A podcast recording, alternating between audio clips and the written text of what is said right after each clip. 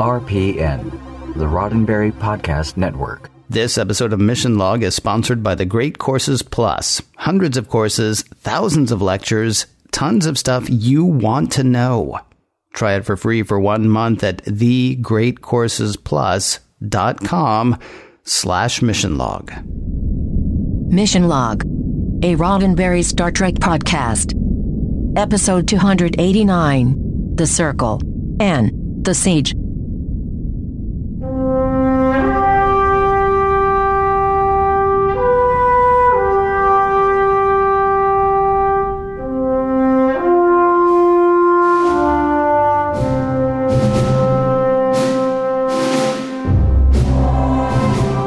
Watch an episode of Star Trek, taking it apart for messages, morals, and meanings, and seeing whether the whole thing holds up today.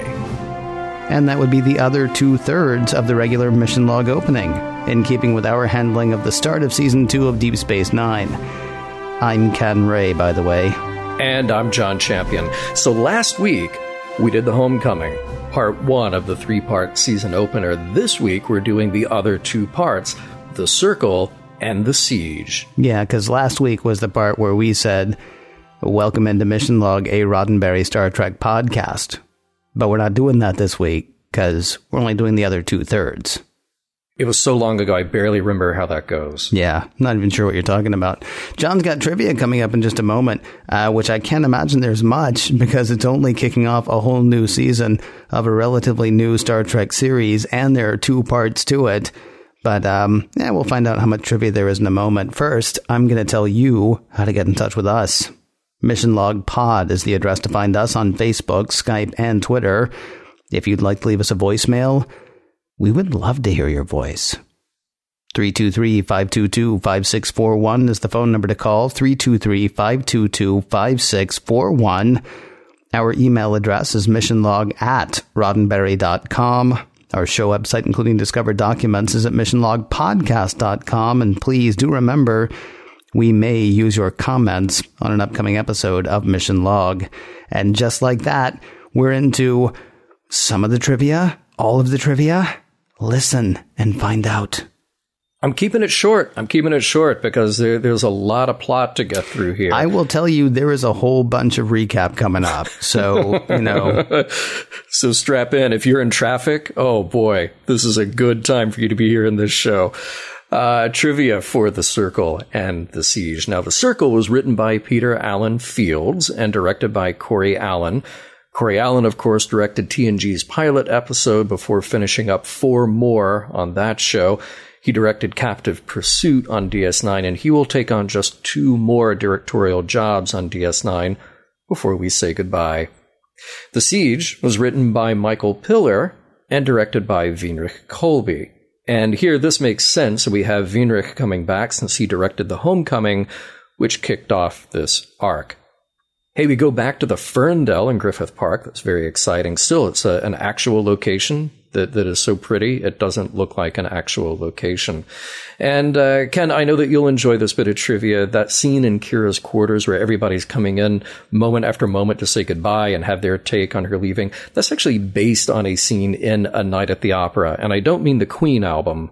A Night at the Opera. I mean the Marx Brothers film, and uh, they did the master shot in one continuous take. Really?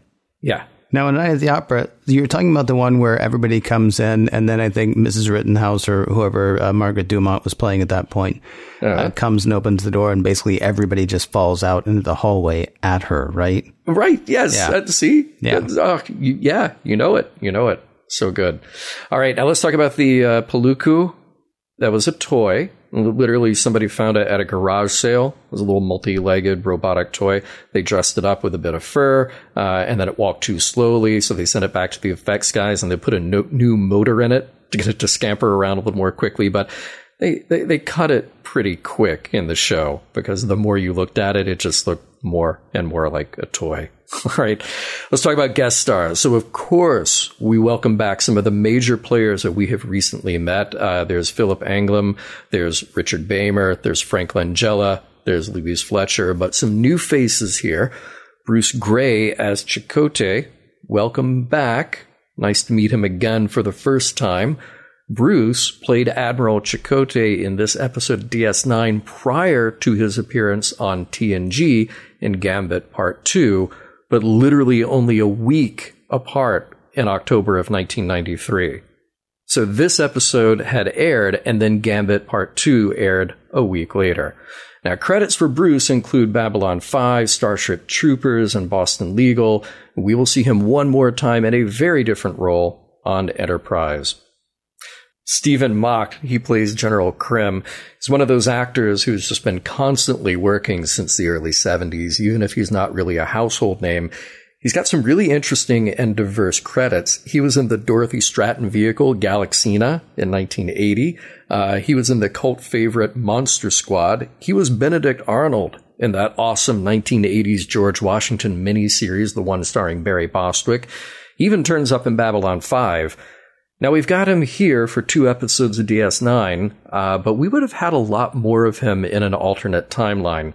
Think back to early 1987. Stephen was a favorite to play Captain Julian Picard on some new Star Trek show. In fact, he was Dorothy Fontana's top pick, way over that British actor from Excalibur. Hmm. And we have Steven Weber as Day Kannu. Now, this might be his only Trek appearance, but TV audiences definitely could recognize Steven Weber as one of the stars of the sitcom Wings that was on concurrently with DS9. Outside of that, uh, he had been in so much. Uh, once and again, the 2013 version of Dallas. He had his own show for a short time called The Weber Show and he even starred in the TV miniseries version of The Shining. He was also a regular on an underappreciated show of the 2000s, Studio 60 on the Sunset Strip. Wow. This episode actually starts with Kira entertaining. The continuation. Minister Jaro and Commander Sisko are squaring off over the removal of Major Kira as liaison officer between the Bajoran Provisional Government and the Federation, and the installation of Navarch Li Nalas in her place. Diplomatically, Sisko tells Jaro that he's full of it. It being hot air. Jaro says Kira is being promoted, something Sisko doesn't believe, and that Li isn't being kept out of the way on DS9. Rather, Bajor is entrusting the station with its greatest hero, something else Sisko doesn't believe. With Jaro gone, Benjamin gets word that Jake wants to see him at home. The mark of the Bajoran separatist group, the Circle, has appeared on the door of Sisko's quarters. Act 1. Kira's packing to leave DS9, and the gang's all here for different reasons. Odo wants Kira to fight to stay on Deep Space Nine. Dax wants to return some skincare products and see what's happening next. Bashir has come to wish Kira his best. O'Brien says it was a pleasure to serve. And Quark had really hoped it would just be a private goodbye between the Major and the Ferengi. But the most welcome visitor is Vedek Bareil. He says things are going poorly on Bajor, with seemingly more weapons on the street today than during the Cardassian occupation. Kira wonders where the weapons are coming from, though Bareil says he tends to concentrate more on the spiritual. Speaking of which, word is you're out of a job. Want to come hang out at the monastery? It can help when the spirit gets a little bruised. Major Kira accepts his offer, then heads to Ops for one last look around. There she bumps into Li Nalas. He apologizes, saying he didn't want this job.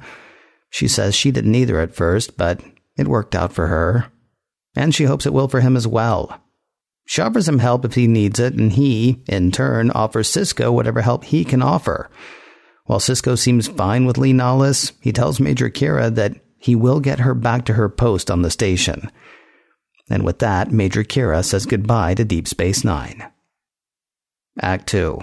The monastic life may not be Kira's bag. She says the relaxing practice of laying stones evenly on a path is frustrating.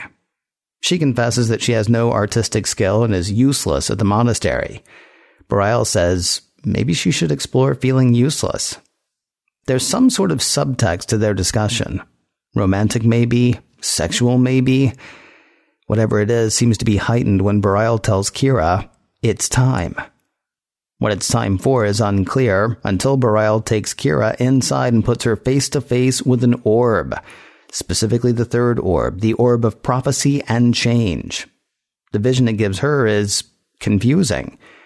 She's in the chamber of ministers on Bajor. They're yelling, but she can't hear them. Dax appears, dressed in a Vedek's garb. She tells Kira that she can hear them. Just listen. They hug, but when they part, Dax is Vedek Winn. Behind Kira, Minister Jaro appears, saying the ministers are calling for him. But in military garb, appears, saying that she should not listen to Winn and Jaro. The ministers, he says, are calling for her. She says she doesn't know how to hear them, though Bareil says she does. Then Kira's naked, then Bareil's naked, then they're about to kiss, and when the vision ends. On Deep Space Nine, Odo is talking to a security friend on Bajor. Things down there are getting worse. The Circle always seems to get away, one step ahead of the authorities. Odo figures someone on high must be tipping them off. Post call, Quark comes in, reprising his role from the first episode of Deep Space Nine. All of this is falling apart. Everyone is leaving, and he thinks it's time to get out. Odo scoffs. Because of the Circle? They're just hooligans. Though Quark says, actually, they have enough weapons and explosives to support an army. And now he's got Odo's full attention. Quark says the Circle is getting its weapons from the Kressari, which makes no sense whatsoever. The Kressari don't even have a military. But Quark says, believe it. The Kressari are supplying weapons to the Circle. Fine. Odo tells Quark to find out where the weapons are going while Odo tries to figure out where the Kressari are getting them. There's a Kressari ship coming to DS9 in 36 hours. He'll probably start there. Yeah, says Quark. Remember the part where I'm leaving? I'm leaving. So Odo gives him a choice. Either find out where the weapons are going as Odo's deputy, or be charged with impeding an investigation and be Odo's prisoner. I'm a deputy, says Quark. News of the massive numbers of weapons has Odo and Sisko thinking a coup may be on the horizon. Sisko asks Li Nalas to check with any contacts he has in the military to see what's going on. Back on Bajor, Kira's being coy with Bareil about what the orb revealed to her. He says he actually came to DS9 to get her because the last time he encountered the third orb, she was in his vision. Wow, weird, says Kira, because you totally weren't in mine. This bit of awkward interrupted by the sound of a battle off in the distance and the arrival of Vedek Winn, just as terrible as ever. In less than a minute, she pretends to not remember Kira, belittle Kira for having led a life of violence, takes Bareil to task for letting Kira see an orb without consulting the other Vedeks, and suggests that Kira is there to act as Bareil's, um, plaything? All said with a smile and an invitation. Stay as many days as you like, Major, even as much as a week. I don't think Kira was fooled by the smile. Act 3 Commander Sisko's on Bajor to see General Krim of the Bajoran military.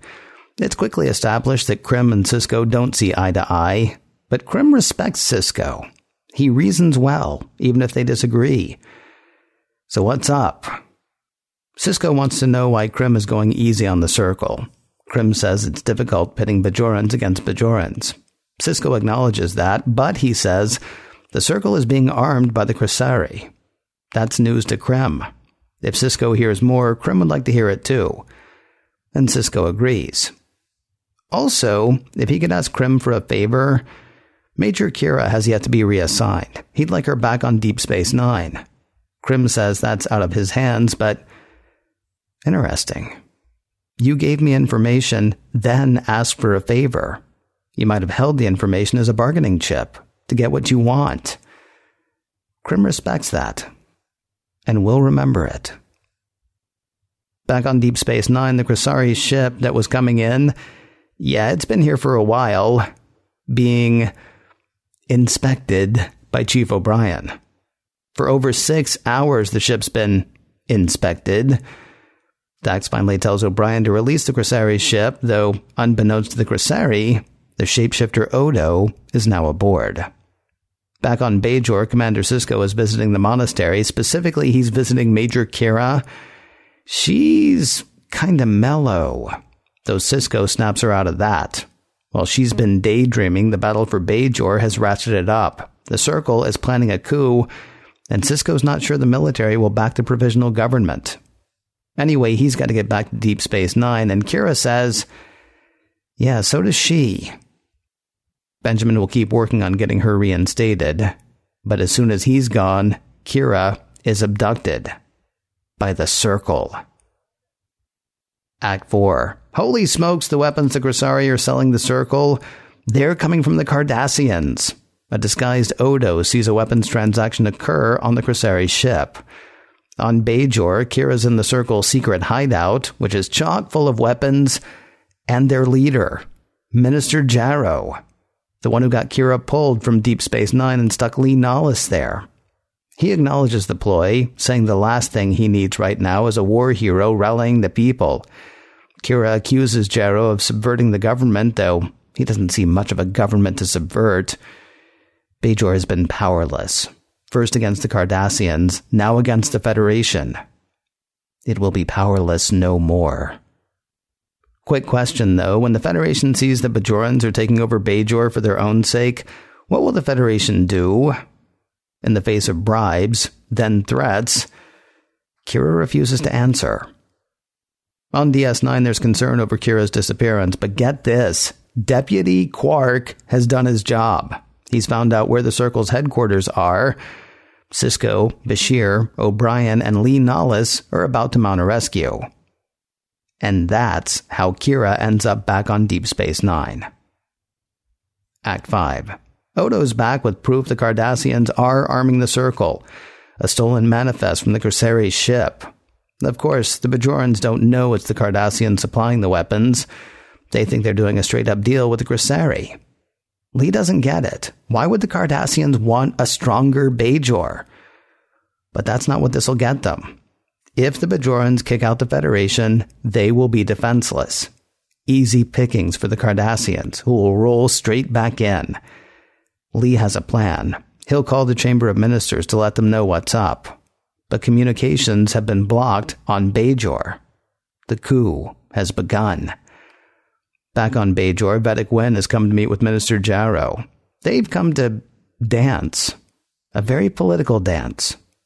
He's confident that he will rule Bajor, though he could use some public support. Winn says she'd be happy to support him, but she's not sure he'll be the leader.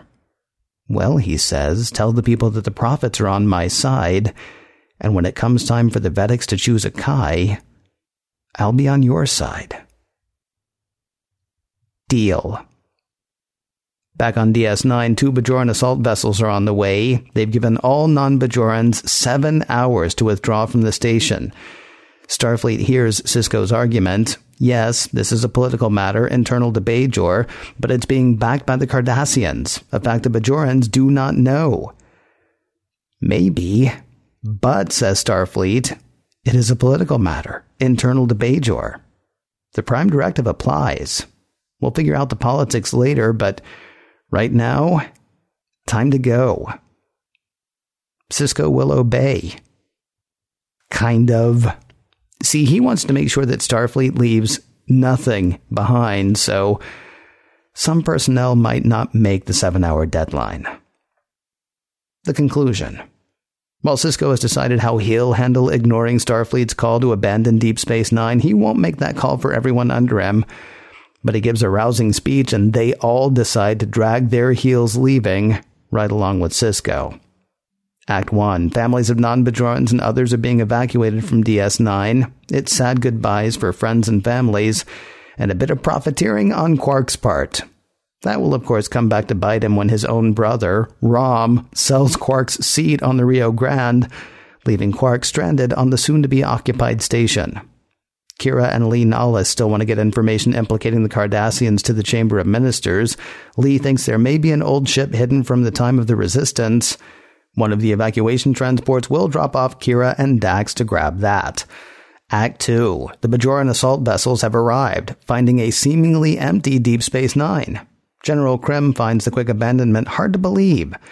Though his first in command, Colonel Day, figures Minister Jaro as correct, that Starfleet had no stomach for a fight and simply withdrew the post. Krim says that's not something he would have done.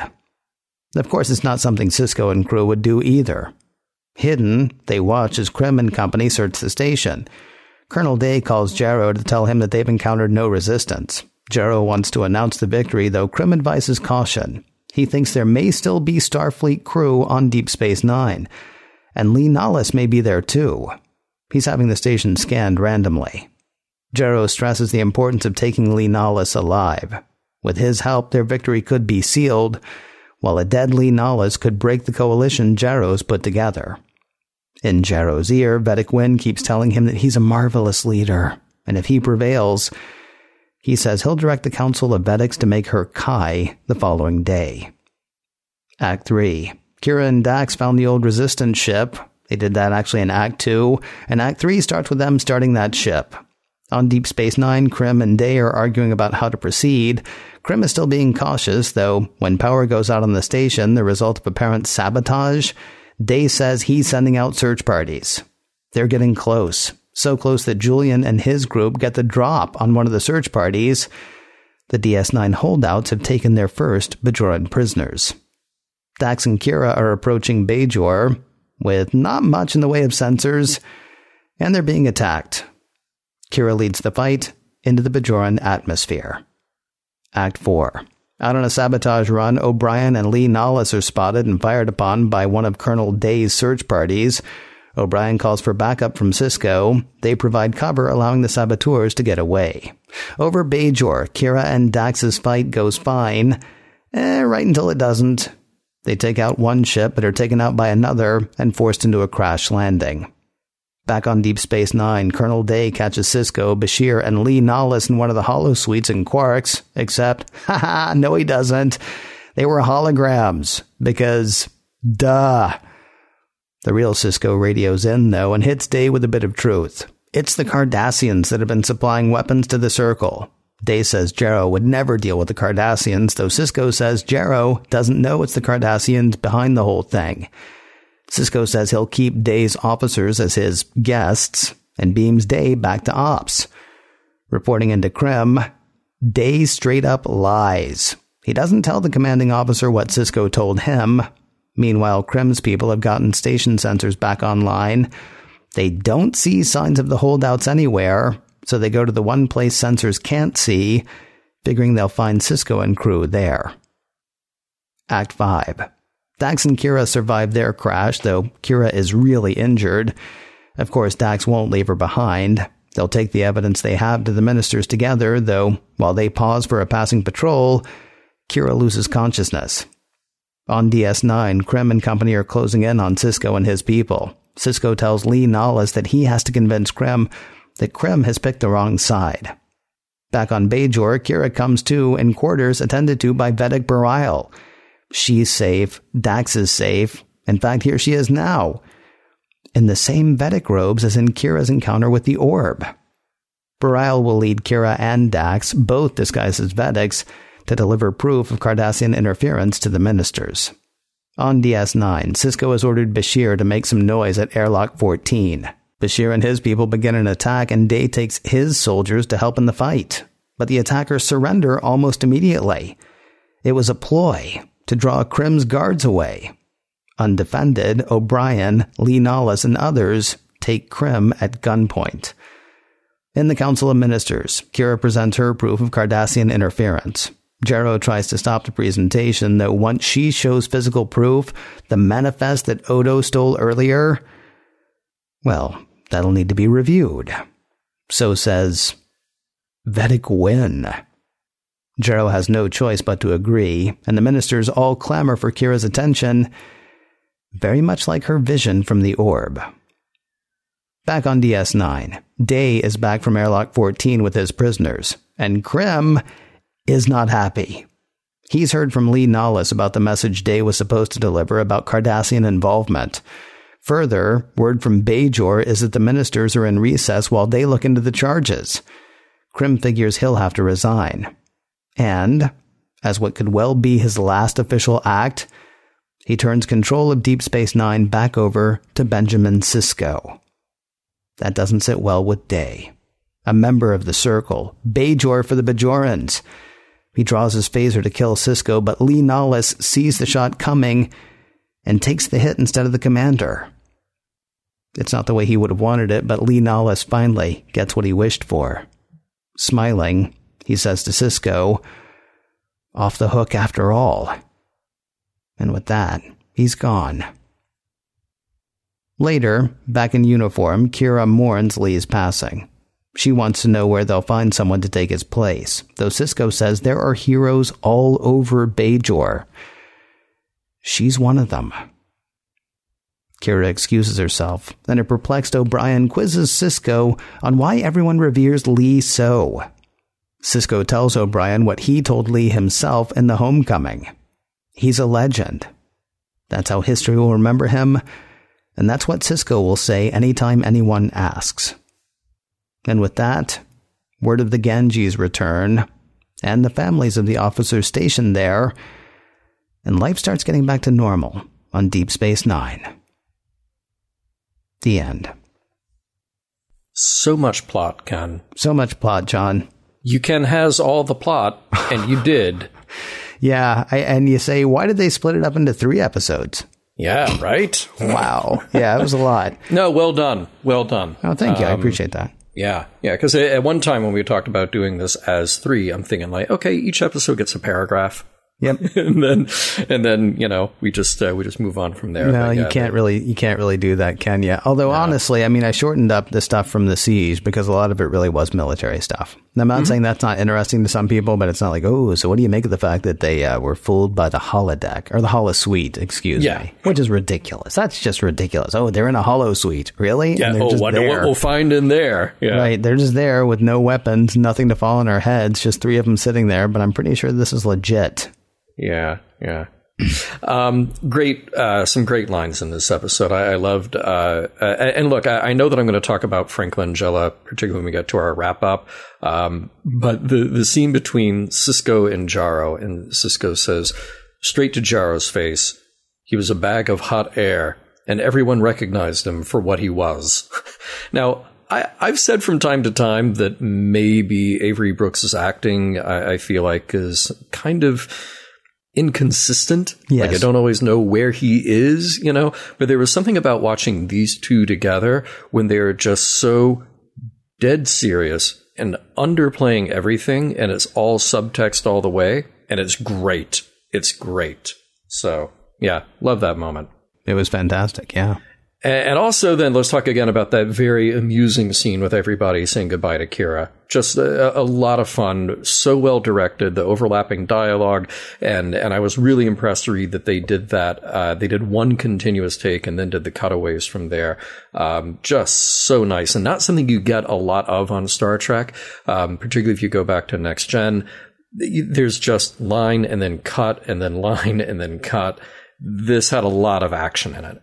It's interesting to me actually that you said this was sort of based on A Night at the Opera because mm. I don't remember that being a, a, and I haven't seen it in a while. I'll grant mm. you. I'm much more familiar with uh, Duck Soup, especially. That's one that I'll just watch over and over again. Sure. I don't remember a lot of dialogue in that scene from A Night at the Opera. I, it was reminiscent to me of His Girl Friday. I mean, there's just a tiny bit of like in the rapid fire, you know, in yeah. that act. Absolutely wonderful. Um, and the, the conversation aboard the resistance ship between Dax and Kira is pretty good as well. I mean, they're yeah, they're. Yeah. You're right. I hadn't thought about it as just being the you know the cutaway cutaway thing, but I remember asking you last week actually, like I meant to keep track of who wrote the first one and who wrote you know these because yes, the the dialogue especially in uh, in the middle one in um, the circle uh, for such a heavy episode is uh, is, yeah. is fun a lot of times. Well, well, that's what's interesting. So um, Ira wrote The Homecoming. Okay. Um, and then Peter Allen Fields wrote The Circle. And we, we talk about him having, uh, uh, you know, his TV career going back to the 60s. And funny enough, and I'll drop a little thing here from the Trek files, Peter Allen Fields was a lawyer. He was an attorney. And he really liked this show, The Man from Uncle. And he went home one night and wrote a script and uh, I'm sorry, he actually had a contact on the show, and they said, "Yeah, well, if you want to take a crack at something, you can write something." He went home that night, wrote the whole script, sent it in, and they were like, "No, no, no, you're not supposed to do that." But it was so good they basically worked with it as is. So he, he the, this guy had this reputation of just being able to knock out a script with great dialogue and great character moments just right on the fly. So uh, that that's what he did. And then Michael Piller wrote The Siege. Now keep in mind that even though you have one writer credit for for each of those stories, this was all done in the collaborative effort of the show. So Sure. Michael Piller being EP, uh, Ira being a producer on the show, and Peter Allen Fields being a producer on the show, they they all had a lot of influence over each other's scripts. But when it came down to the the final credit of who actually turned in that uh, that shooting script, well, you know, went through a lot of hands, but it's got to come down to usually just one one or two writers on the uh, on the credit.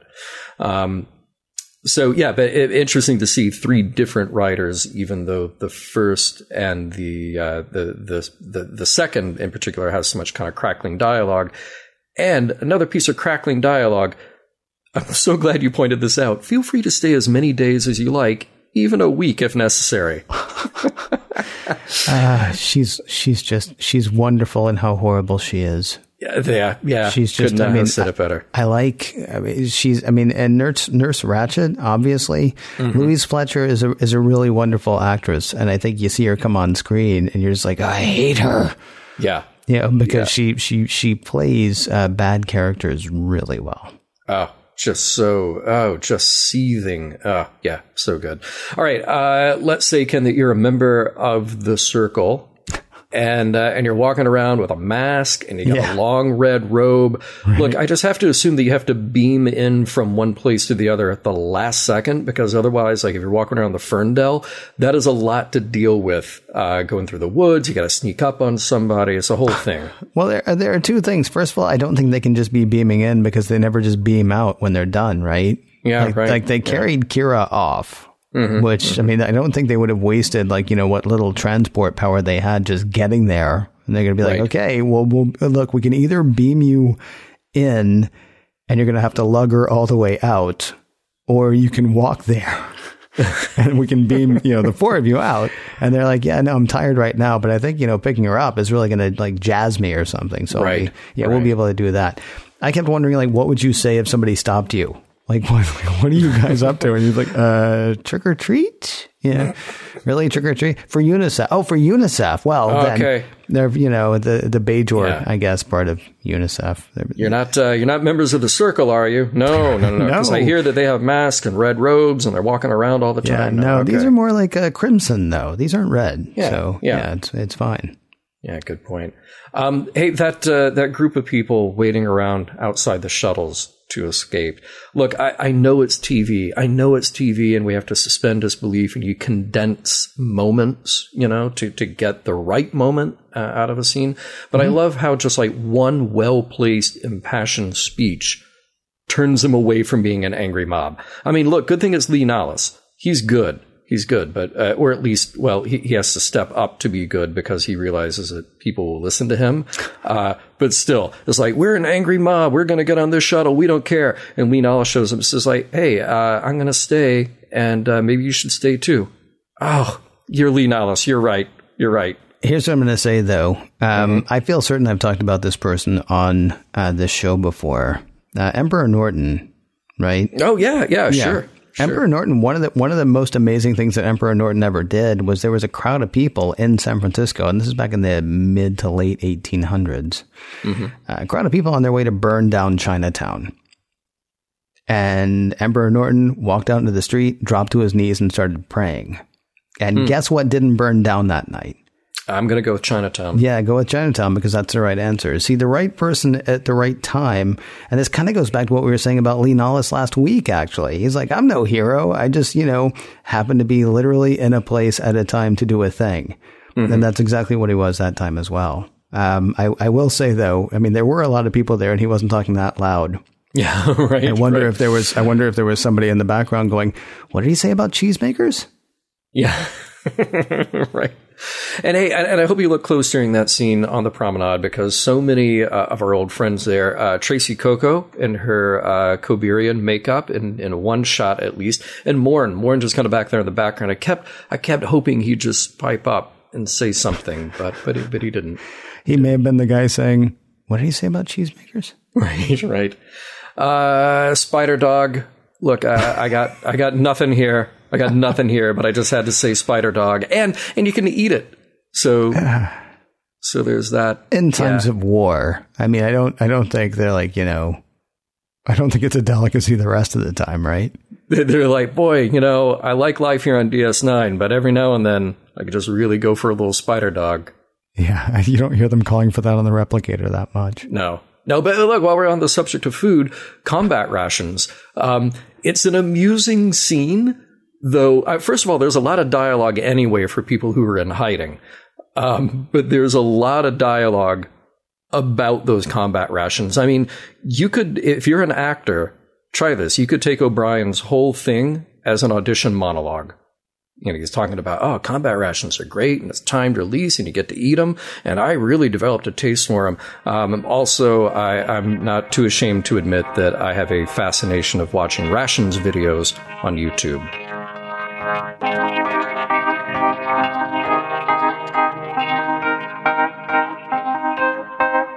The fact that Kira knows that her parents were ashamed of her finger painting when she was four may explain a lot about the Major.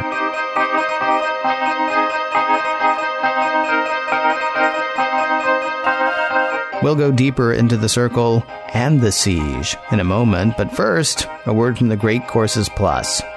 It's exactly what it sounds like great courses covering all sorts of subjects, from health and fitness to the art of debate to understanding calculus to your deceptive mind.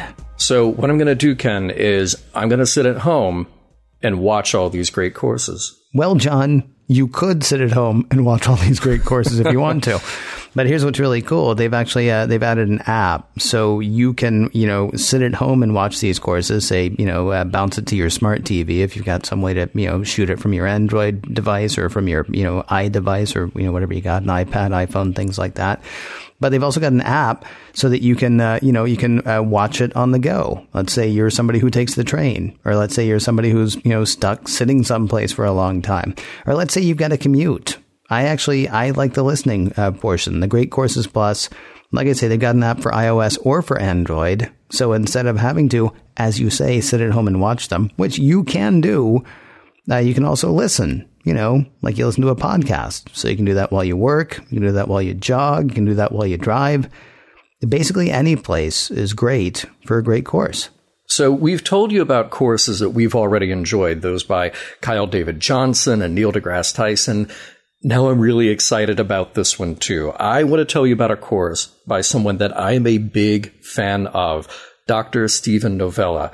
His course, Your Deceptive Mind, a scientific guide to critical thinking skills, is the gold standard for learning about how we think and how not to get trapped in logical fallacies. Uh, let's see just a few of the courses the neuroscience of belief, science and pseudoscience, and flaws and fabrications of memory.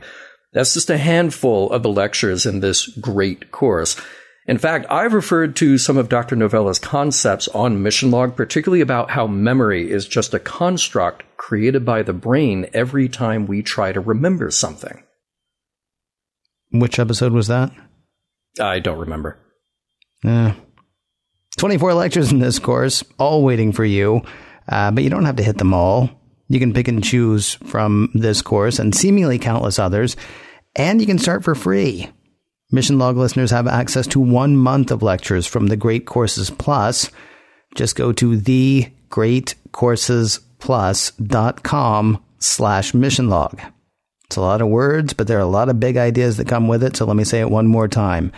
Thegreatcoursesplus.com slash mission log. Life is full of stuff you have to know. This is stuff you want to know.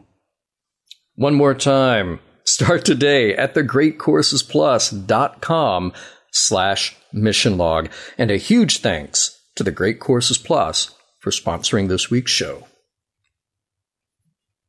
So this is not the first time that this question has come up, not unlike many episodes of Next Gen and a few episodes of the original series. Uh, does Sisko have a job next week?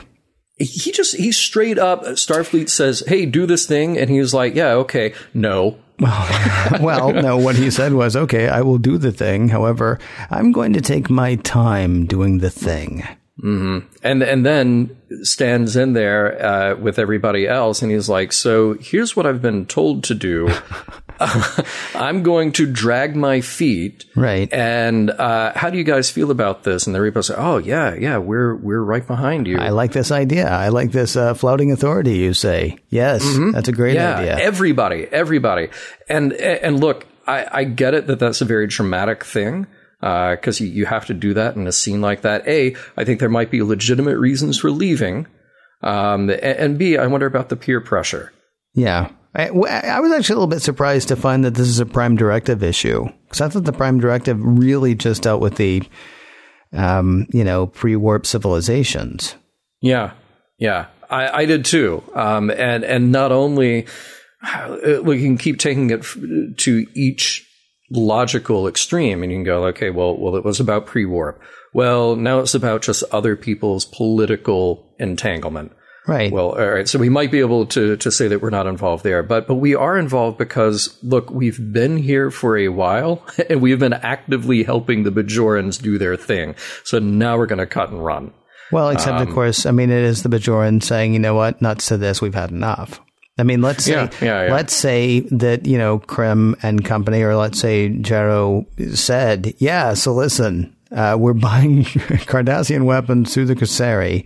Mm-hmm. And uh, we don't know why, but we feel pretty good about it because we really want rid of the Federation. So we're just going to do this. Yeah. I mean, at that point, like if all the cards are on the table, if Jaro had actually come and said, I am dealing with the Cardassians, mm-hmm. then would Benjamin have been like, oh, uh, well, I guess you know what you're doing, it turns out. All right. Because was yeah. it only Jaro's ignorance of what he was doing that made what um, uh, Sisko did legit, or was what Sisko did even legit? I mean, it's the right thing to do, but he should also still lose his job, right? Yes. Yes. Agreed. Right. Agreed. Yeah. Not that I want him to. Don't misunderstand. No, no. Yeah, no, no. of but, course not. Of but, course not. You know, he probably ought. Yeah. I always say, you know, look, there, therein lies that wiggle room around the, the prime directive. It's like, oh, well, you know, it, it's our prime directive, but oh, there's this thing that's so right to do. See also Captain Kirk. See also Captain Picard. By the way, th- this is one of those times, one of those few times I actually liked the Keiko and Miles O'Brien dynamic.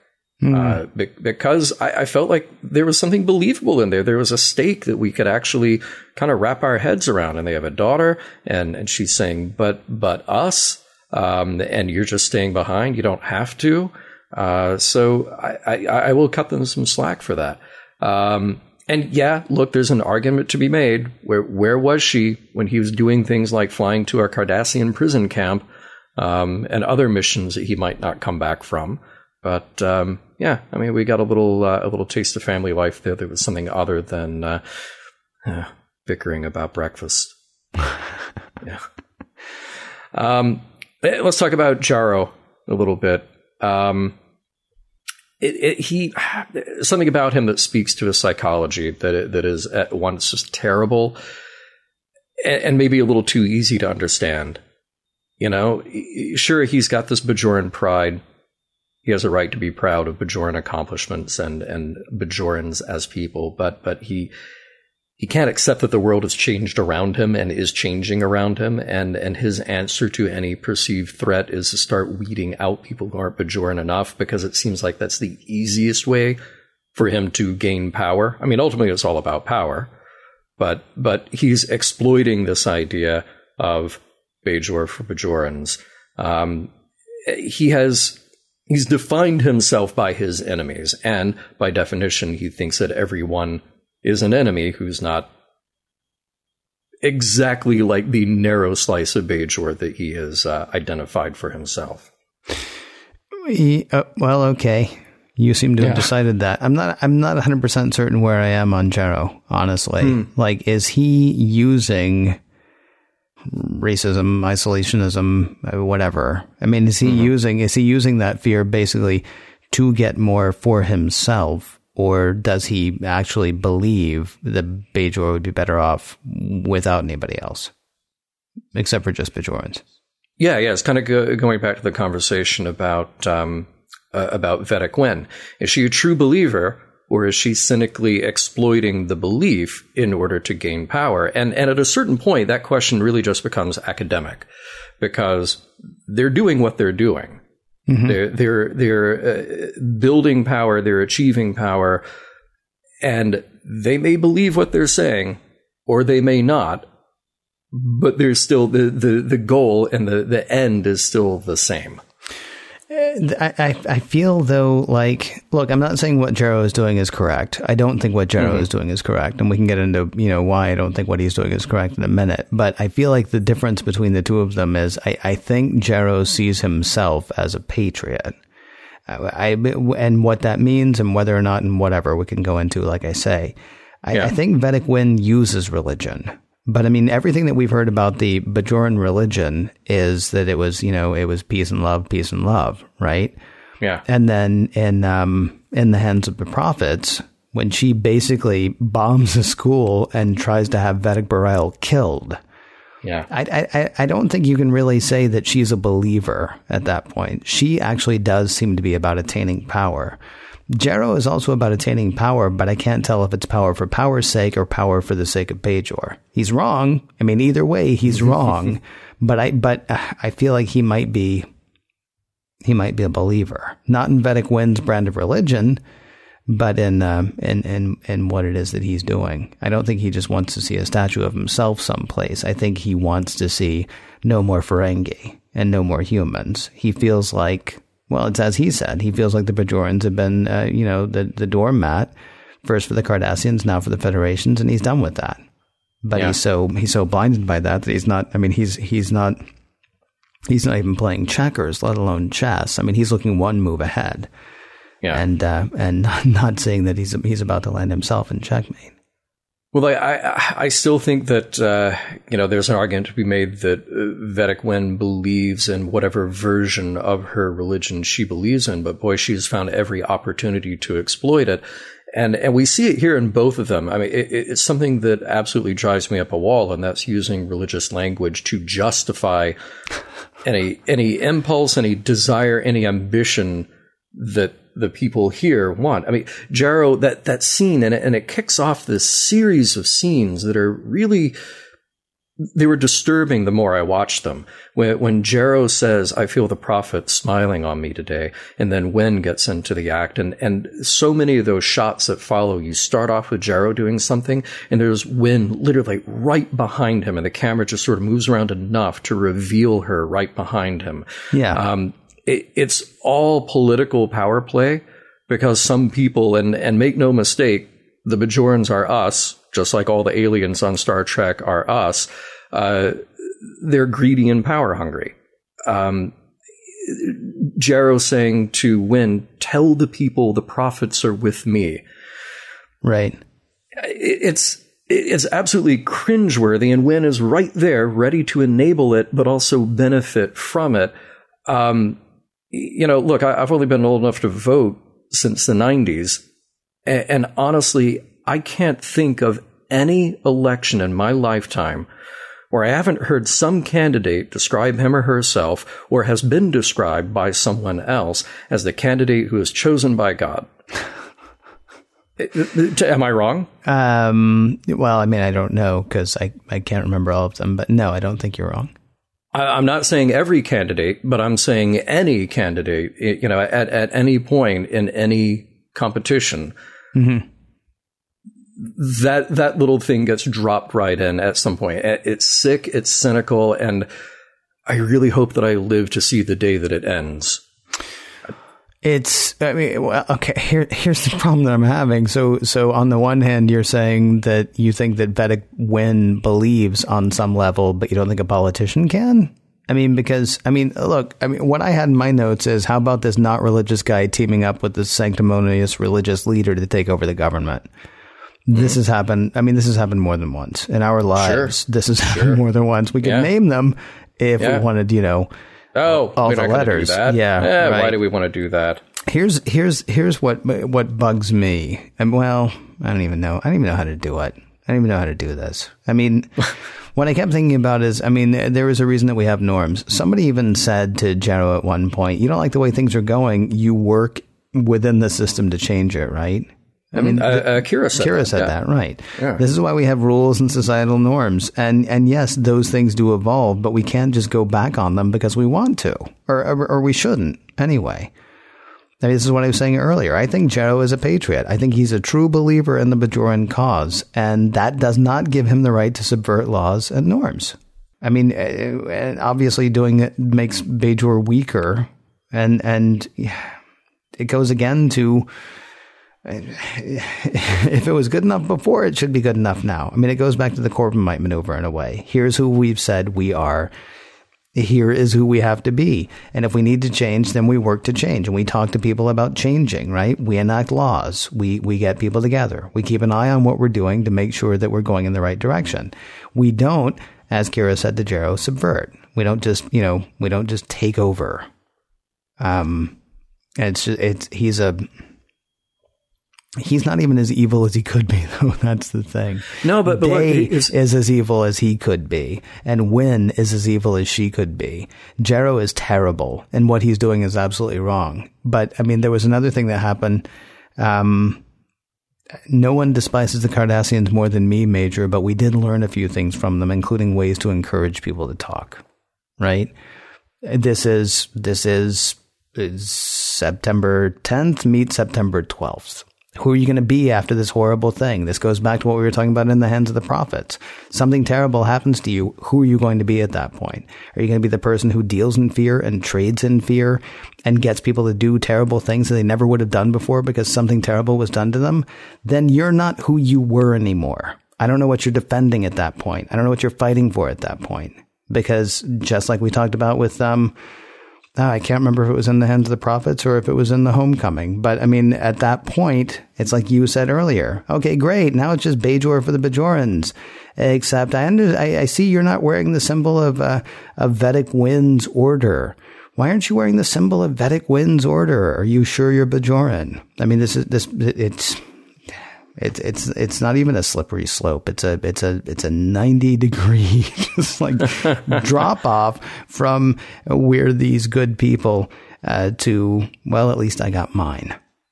Well, look, here's the thing. I, I don't think that true belief, or or in this case, you have Winn, you've got Jaro.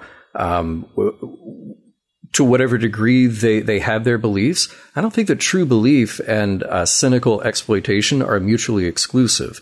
I think those things can go hand in hand very often, and I think we see them go hand in hand very often. But yes, to your point, um, i- i- the further you exploit those loopholes, the further you cynically exploit the people who would actually honor those beliefs that you say that you honor, yes, the further away you get from the, the core of those beliefs.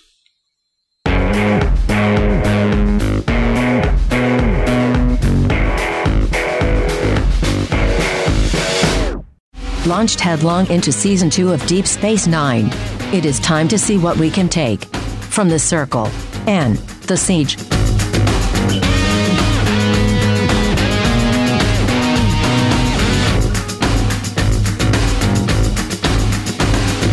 Two episodes today, Ken. Two episodes, The Circle and The Siege, making up the last two thirds of the opening of DS9 Season 2. How did we even do it, Ken? How did we even get from there to here?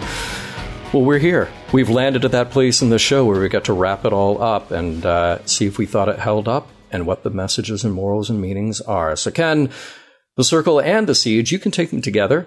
You could take them separately. Do they hold up? Um, it is like the Deep Space Nine writers had a time machine, took notes today, then went back 24 years to write it out as a warning. there, that's that's my feeling on the whole thing. So, Okay. that- that- I mean, like as far as as far as the ideas presented and stuff like that, I go back to what I said uh, last week. I think with the homecoming. Um, I would have I, I would have thought, wow, this is an amazing bit of political intrigue, right? If, if I had watched this, if I had been watching Deep Space Nine closely when this happened, yes, I might have seen like the possibility that somebody could use religion, whatever, but I would have thought back on it as again like something that we had gotten past. Yeah. I'm I how how relevant this is today. Um, is uh, the only reason I'm not completely disheartened is I'm just amazed. Mm. like mm-hmm. like how well it overlays. Also, uh, well acted, well produced, all that stuff. What about you? Do you think it holds up? I don't know. We haven't talked about it. Maybe you don't. and I mean, it, it's certainly relevant. And and like I said in the last segment, I, I wonder if I will see a time that it is not relevant. That we look at this and go, "Wow, people would do that kind of thing." That's crazy. It's crazy. Yeah. Uh, but no, look, just taken as a piece of TV as, as a production, it is well produced. It is well written. It is well acted. Yeah. I mentioned before uh, how much I really appreciate Frank Langella. His understated menace is uh, absolutely magnetic. Uh, he, he's incredible. And man, look, I'm glad that Minister Jaro is gone. we hope that he's gone, uh, because, uh, oh, he's just terrifying. But man, how do you do a villain better than than the combination of him and Vedek Winn? Um, he's perfect with her. She's perfect with him. It's just uh, disgusting how good they are at being bad. Um, it's so interesting to me that you call him a bad guy. I mean, uh, I, yeah, I, I, don't yeah, think he's, he's right. I don't think he's right, but I'm not sure he's a villain. I think he's wrong. He's the antagonist. He's the foil. He's not twirling the mustache and and he he's not look, he's not Khan trying to kill Kirk. Of right. course not. He he he is a twisted and misguided political figure out for a power grab thinks he's doing the right thing, and that's a scary kind of villain to have. But mm-hmm. yeah, I mean he's he's the villain for the episode, but he's not he's not as twisted as Vedek Winn. So you do think he thinks he's doing the right thing? Because I think yeah, Vedek yeah, I think yeah. Vedek Winn is the villain. And while you say, "Wow, I'm glad Jaro's gone, and I hope he doesn't come back," the fact that she's still standing at the end, the fact that Terrifying. she's like, "Oh, oh, here comes a bus. Time for you to be under it, Jaro." I mean, without even missing a beat. Yeah, yeah. I mean, you know, she's she is all behind him as long as he's there to be behind. And the second it looks like he might falter, she's mm-hmm. like, wow, you've got a lot of explaining to do, mister. Terrifying, dude. Very Terrifying. publicly and openly. Yeah. Uh, look, I, will say this about the production. You know, episode two is, uh, no, I, am sorry, episode three. I mean, the, the, the siege is a little more punchy it, it, moves a little better and obviously has more action and tension, but the setup that you get in the circle is great. And like I said, I love that slow burn menace that we get at the end. All that stuff between uh, Jaro and Winn is just uh, creeptastic. Uh, but but the cat and mouse stuff that we get in the siege is just amusing TV because the tension is high and the the action is there. I'll say that Stephen Macht he's fine here as the Bajoran General Krim. Uh, I cannot picture him as Picard um, after watching this. Now, he's playing a role. I'm sure that his audition for Picard was very different, but um, I, I, I, just can't put those two things together in my head. And uh, it's interesting that you know we get the redemption for Li Nalas by completing his story that the legend lives on even if the man doesn't. Uh, and there was some debate about that between Peter Allen Fields and Ira Stephen Behr. You know, uh, uh, Ira felt very strongly that they needed to end his story by ending Li Nalas. Peter Allen Fields felt like they gave short shrift to the character. So, um, would have liked to have been a fly on the wall during that. I mean, it wasn't necessary to keep him alive, but I mean, it's okay that he dies. I mean, yeah. had it been, hey, we got Li Nalas, you know, in Act One, and in Act Five, we're saying goodbye, that would have been fairly standard. Yeah. I mean, the fact that we had him over three episodes, I mean, it, obviously not the same as having him for two seasons or something like that, but, um, yeah, I mean, it would have been neat to see him it would have been maybe neat to see him uh, evolve, but uh, we don't lose anything by, by no. losing him because, no. as you say, we did we did show a good arc for him. But I'll say this about these two episodes, and really these three as as a whole: this is the first time that I actually felt kind of detached from Star Trek watching these. Now we, mm-hmm. we've gone through the entire first season of DS9, and and sure, in this one there was talk of the Prime Directive, but honestly, I was so wrapped up in what was happening with the Bajorans, and and particularly with just my oh, oh, my, my disgust with Winn and Jaro that I stopped thinking about Starfleet. I stopped thinking about boldly going. I stopped thinking about any of that. And I was just so wrapped up in Bajoran politics and, and maybe the uneasy parallels to late 20th and early 21st century politics that I, I almost for a minute just stopped thinking about this as being part of what we've been doing for the last six years and what Star Trek has been doing for the last 50 years. Well, 27 years as this aired. Mm-hmm. Um, but yeah, yeah, it, it, just felt different to me. And uh, not in a bad way. Not, not in that sort of like, oh, this isn't Star Trek way, but I, I just sort of that other stuff kind of went out of my mind for a moment because I was so invested in the other. And uh, that was a strange feeling for me to have. Uh, you kind of make me want to ask then. I mean, we go back to go back to episodes like um, "City on the Edge of Forever," or go mm-hmm. back to uh, you know other episodes that are seen as classic episodes, and and we have raised the question before whether they were as Star Trek as you would necessarily want them to be. Yeah. Or go back to Vegas a few weeks ago. Yeah. But is it Star Trek? Right. No, I, have been asking myself that for, well, the last several days as I crunch through these episodes. And, and I don't think I can answer that right now because, you know, part of me says, well, I, there's something of the Star Trek formula that I'm not getting here. Mm-hmm. But if we if we take Star Trek and science fiction as a whole as as a metaphor for us and as a way to hold up a mirror to who we are, well, like I said, the Bajorans are us, and yes, Starfleet is also us, and Sisko is also us, and and trying to make a moral decision and do what's right, even when doing what's right isn't precisely in line with the rules or the orders you've been given. Yeah, this is all an examination of who we are as humans. But now we've allowed the Bajorans to hold up this sort of uglier side of the mirror to us as well and say, here's what happens when certain impulses get completely out of hand. And when we allow things like uh, uh, belief and drive for power and, and exploitation to get in the way of who we can actually be.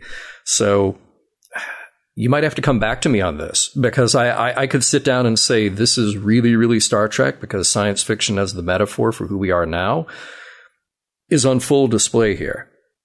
But I could also sit down and write an essay on how this isn't Star Trekky Star Trek, put it in quotes, mm-hmm. um, because something didn't land right with me in the experience of this.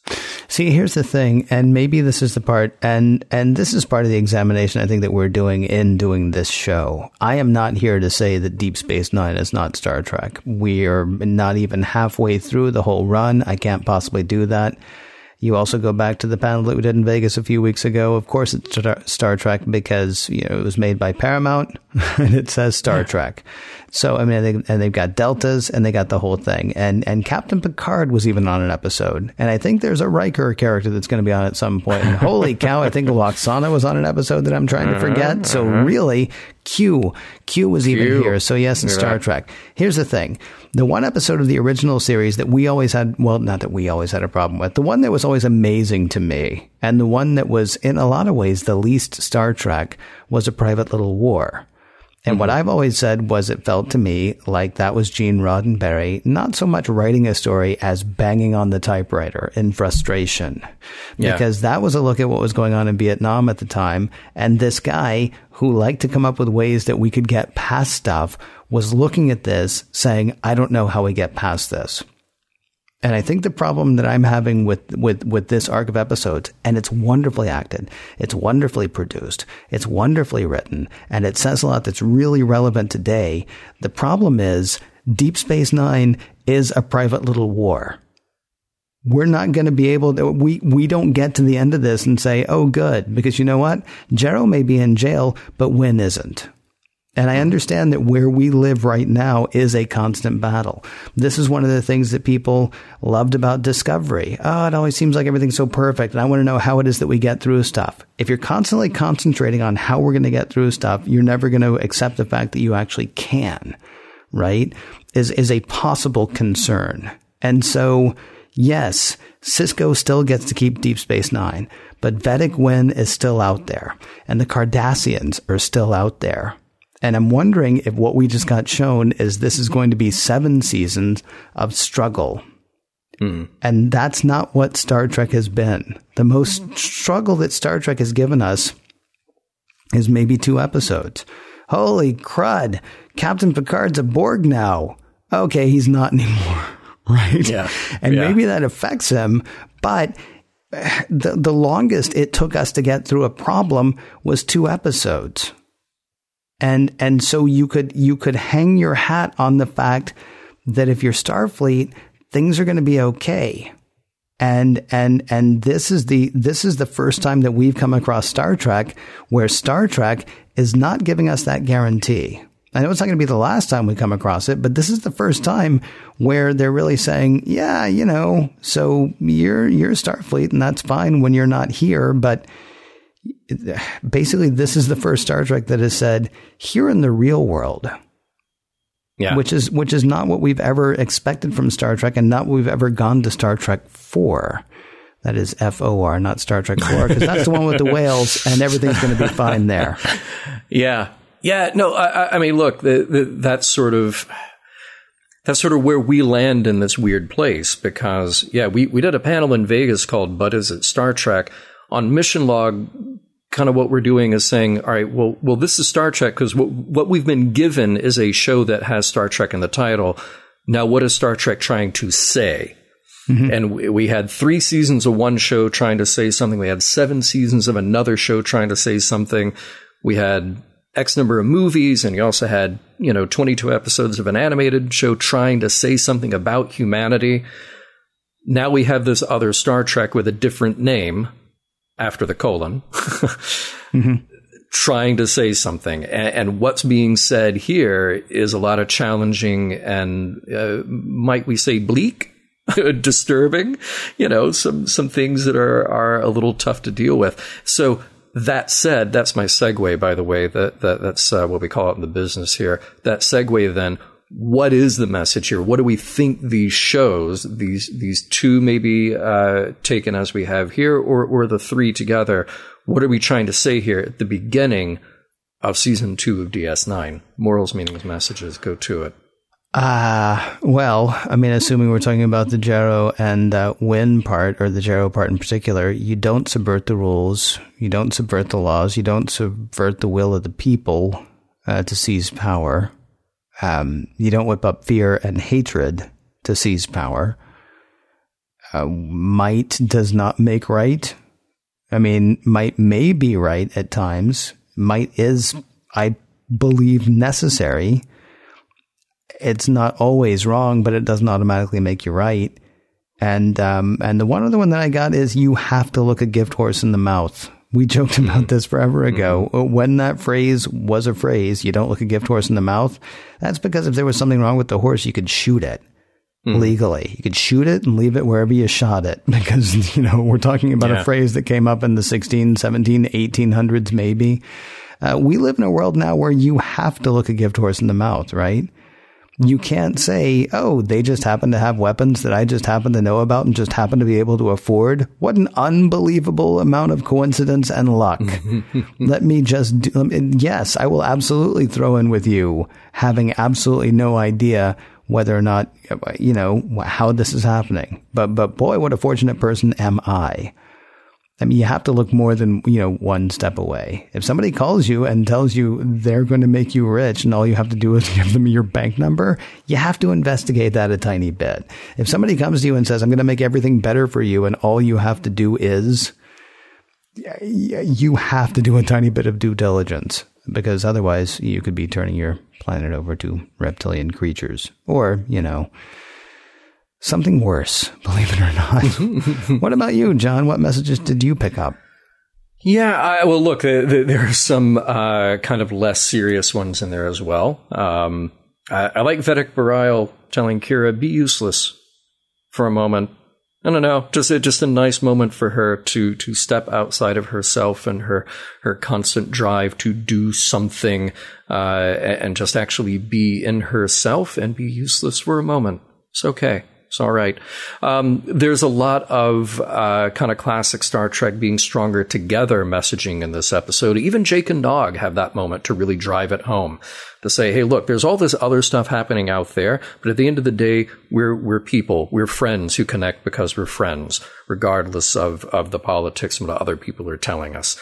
Uh, so that it was nice to humanize that, or human and Ferenghiize that in a moment. Um, similar to your, uh, I'm getting more serious as this goes. Um, similar to your uh, talk about uh, looking gift horse in the mouth, mouth because you have to. Yeah, question your leader's motivations. That's fine. It's absolutely fine and is necessary and should be done. And then, you know, at the end of this, at the end of the three episode arc, not really a message necessarily, but at the end, Sisko is firmly on the side of protecting Li Nalas's legend, um, which is interesting because he doesn't really have to do that. Lee did something heroic in the end. I had to wonder, though, given enough time, will the history books dig a little deeper and talk to the people who knew the truth? But, but at least in this case, at the end of this episode, we end it with Sisko making sure that Miles O'Brien knows, and then we, the audience, know that the, the truth in quotes is more important than the truth of the capital T. And, and I think that's one of the themes being explored in this episode uh, throughout. And, and, and because it is, I like that we gave Li that moment of redemption at the end because he actually got to live up to being that guy mm. that people believed he was, even though he didn't feel like he was. Mission Log is produced by Roddenberry Entertainment. Executive producer Rod Roddenberry. Uh, you know about all the podcasts on the Roddenberry Podcast Network, don't you? What? You don't? Podcast.roddenberry.com. That'll clue you in. If you'd like to support Mission Log directly, you can do so at patreon.com slash missionlog. For more exciting Star Trek podcasts, check out Trek FM, that is trek.fm. And for the latest in Star Trek news and discussion, be sure to visit trekmovie.com. Next week, invasive procedures.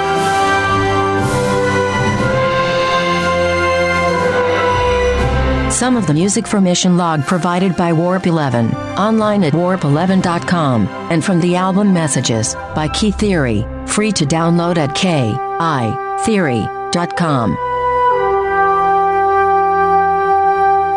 Next week's episode Invasive Procedures. That sounds like Star Trek. After the colon.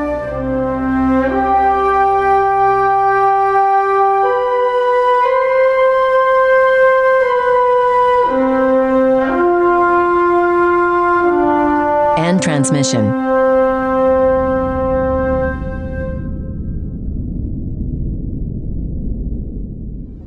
Podcast.roddenberry.com, the Roddenberry Podcast Network.